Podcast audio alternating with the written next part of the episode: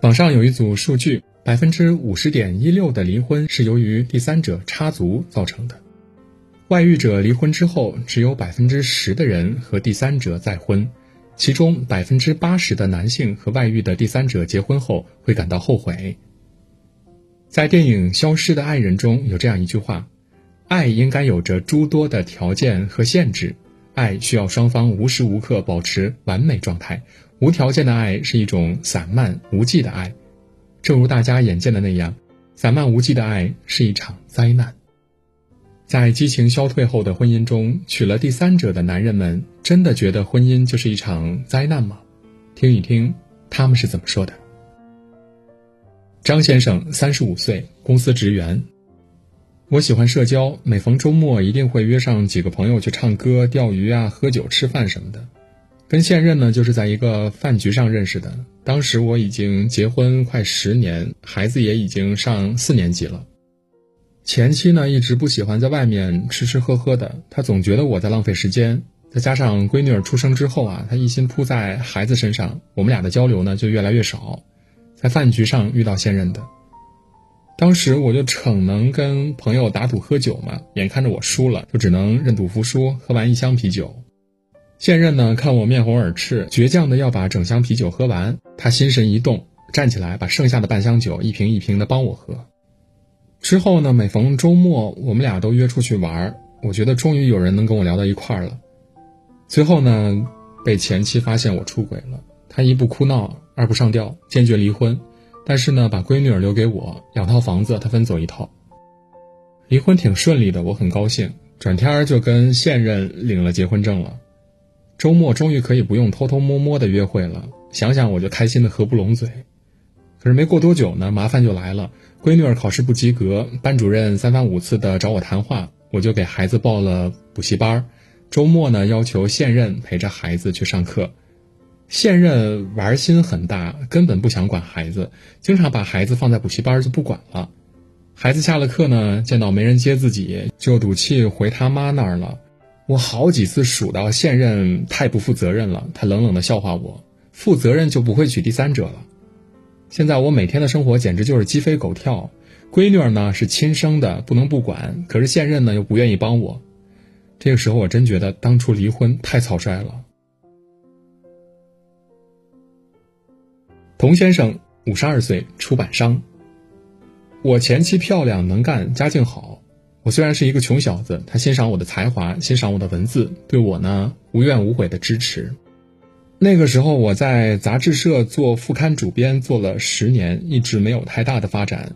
后来呢，我就辞职，创办了一家出版社。最初呢，雇不起人，我前妻就充当我的员工，既要接电话解答客户的问题，又要算账当会计，还要帮我审稿子，家里孩子的学习和生活呢也不能落下。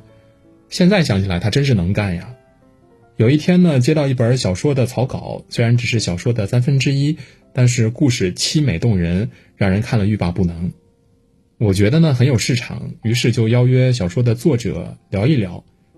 那天下午，我坐在咖啡馆的窗前，看到一位娇弱俊秀的女性袅袅婷婷地走来，留着一头乌黑飘逸的长发，圆滚滚、晶亮亮的眼睛，一下子就吸引了我。她就是那本小说的作者。我们在咖啡馆聊了一个下午，他对爱情的理解呢，对现有爱情故事的架构刷新了我的思维。估计你也猜到了哈，这位作者呢就是我的现任，因为现任的书呢很畅销，我的出版社也一下子盈利了，我非常感谢他，赶紧呢又跟他签了几本书。为了交流方便，他把家直接搬到了我家对面，这样呢我们就像邻居一样常来常往。交流多了，我们无话不谈，他会穿件新买的衣服跑到我家问我怎么样，我呢也会买了他爱喝的咖啡送到他家里，感情就这样日益滋生了。到最后呢，我觉得我离不开现任，我的出版社更离不开现任。我觉得很对不起前妻吧，但是前妻对我付出了所有，也不想轻易放手。我们纠纠缠缠十几年，最后现任找到前妻，不知道说了什么，前妻才放下一切的。我和现任彼此成就，我是成功的出版商，他是有名的畅销书作家，影响了很多人。我们活成了他书中的爱情模样。赵先生，四十三岁，房产中介老板。我是农村出来的，为了多挣钱嘛，什么脏活累活都干过。再加上结婚早，前妻和孩子都得养，所以呢，经常干活跟拼命似的。没想到这股拼命三郎的劲头，反倒让我遇到了贵人，给了我一个房产销售的活干。好不容易抓到机会啊，我是豁出命的卖房子。房产十年发展黄金期，再加上我干活拼命，所以成了金牌销售，攒了一大笔的钱。然后呢，就和几个同事辞职，合伙开了一个房产中介嘛。等到生意走上正轨，我就把前妻接到身边生活了。但是除了做饭啊、洗衣服啊这些家务活，前妻什么忙也帮不上。现任呢是我公司的会计，话不多，却很精明，眼睛里总是闪着不甘的眼神。我很欣赏这种眼神，仿佛跟我是同类。一来二去呢，我们俩就好上了。每天下了班，我总是等着他算完最后一笔账，然后跟他一起走。开车到饭店，一边吃着精美的佳肴，一边听他给我讲店里账面上的情况，我既安心又温暖。后来呢，现任就怀了我的孩子，他也不要求什么，我觉得得给他一个交代吧。于是呢，跟前妻提出离婚。前妻是一哭二闹三上吊的，但是呢，他越闹我反而越嫌弃他了。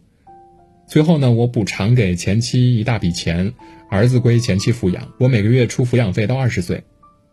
跟现任结婚之后，我才知道，原来现任跟我怀孕的时候还没有跟他的前任离婚呢。别看现任只是一个中专毕业的小会计，他的前任居然是一个名校高材生，不知道他用什么手段让大学霸看上了自己。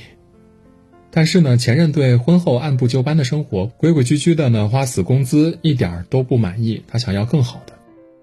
于是他坚定地摆脱了前夫，重新走上职场。现在呢，现任跟我的孩子也快十岁了，我的公司也已经有了十几家的连锁门店，已经不用现任再辛苦管账了。他只要逛街、做美容、买买买就可以了。嫁给我，他说这是他想要的。现任的女儿已经大了。智商遗传了他学霸老爸的基因，学习成绩呢很好。现任呢打算把他女儿送到国外最好的大学读书，这学费钱呢得我出。我怎么想怎么都觉得自己是一个冤大头呢。常先生，四十八岁，音乐制作人。我的现任是一名歌手，他第一次试音的时候，我就知道我们是天作之合。他性感冷艳，声线柔美细腻，形象上呢符合都市女性的冷漠，声音上又能表现出都市女性在爱情中的欲罢不能。他的形象，他的声音都特别适合我创作的情歌。没过多久，我和现任呢一起参与制作插曲的电影获奖了，他也把这首插曲中寂寞憔悴的都市女子无助的内心感受演绎的淋漓尽致。与其说是他演绎，不如说是我完全按照他的声线气质、音区过渡的习惯、真假声转换的方式创作了这首歌曲。听着大街小巷传唱这首歌，我就会想起他在录音棚录音的时候，隔着厚厚的玻璃望向我的深情双眸，我隐隐的感觉他对我动情了。很多事呢，就是就是这样的自然，感情也是，我们一次比一次合作的完美，也一点一点的靠近彼此了。当我们最后明了了对方的心意之后呢，我激动的就像初恋的小伙子，搂着她傻傻的笑。我前妻知道之后呢，没有多说什么，只说了一句话：出轨这种事儿啊，当事人要各打五十大板，谁也别推卸责任。然后呢，就跟我离婚了。我和现任呢奉子成婚，他又给我生了个女儿。我本以为我们俩这种天作之合会长长久久，没想到婚后我们俩因为各自发展目标的不同，选择了不同城市。都说距离产生美嘛，刚开始呢，我还觉得这句话有道理。我们俩隔个十天半个月的见一面，就像新婚燕尔，非常甜蜜。但是呢，时间一长就觉得很疲惫，总想着在一起时间长一些。可是我们谁也不愿意为了对方的事业而做出牺牲。于是呢，在一个寒冷的冬天，我在一个北方城市接到了从温暖的南方寄过来的离婚协议书。处于事业低潮期的我呢，第一次品尝到了人生的苦果。我默默地擦干眼泪，签好字，合上笔，走出了房间。北方的冬天，冷风吹透了我的衣裳，我感到刺骨的冷。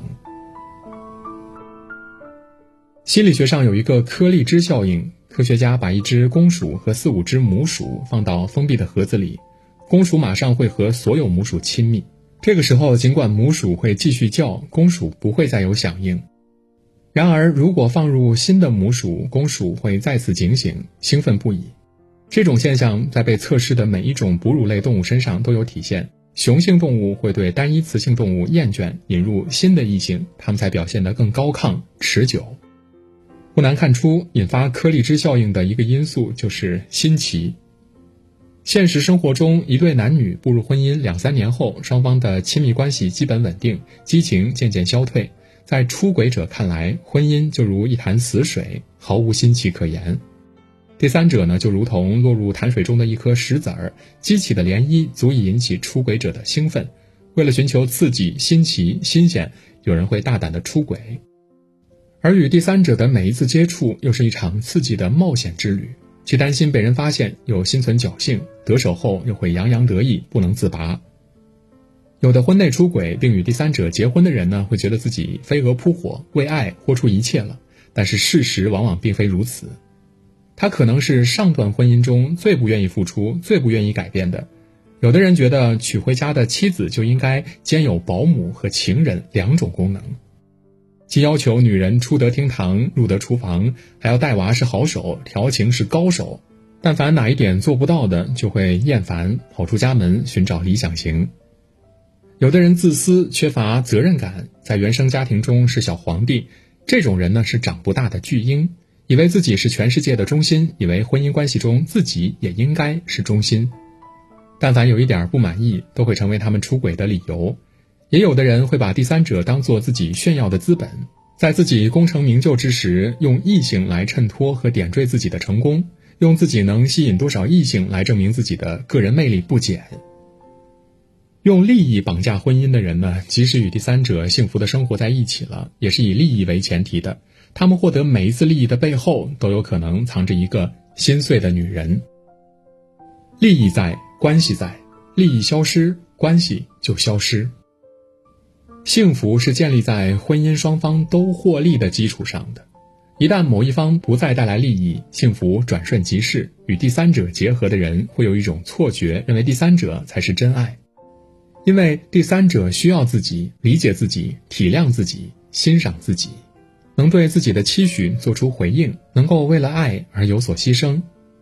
其实这种感觉跟上一段婚姻开始时不是一样的吗？恋爱中的幸福感是激情、新鲜、好奇、占有和满足，但是，一旦进入婚姻了，爱情就需要在柴米油盐的俗世尘烟中不停的过招，用相互欣赏、相互理解化解招式中的力道。一旦没有化解，就会让自己或对方湮灭在埋怨、嫌弃中，找寻不到婚姻的意义，即使第三者也不例外。那些不能好好经营一段婚姻、对爱人背叛的人。